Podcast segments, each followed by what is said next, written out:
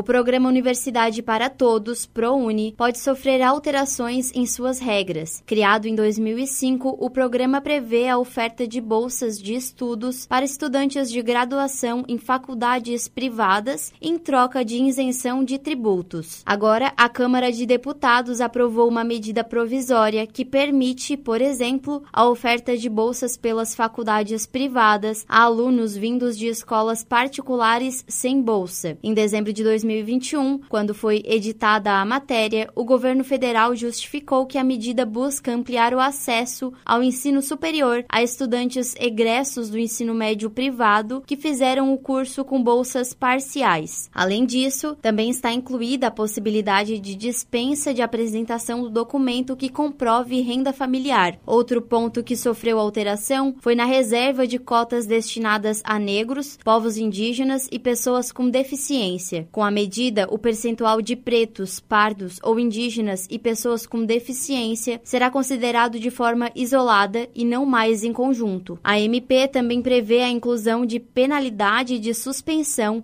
imposta para quem descumpre as obrigações assumidas no termo de adesão e a redimissão da mantenedora da universidade punida com a desvinculação. A matéria segue para o Senado, sendo que a mudança valerá a partir de julho de 2022.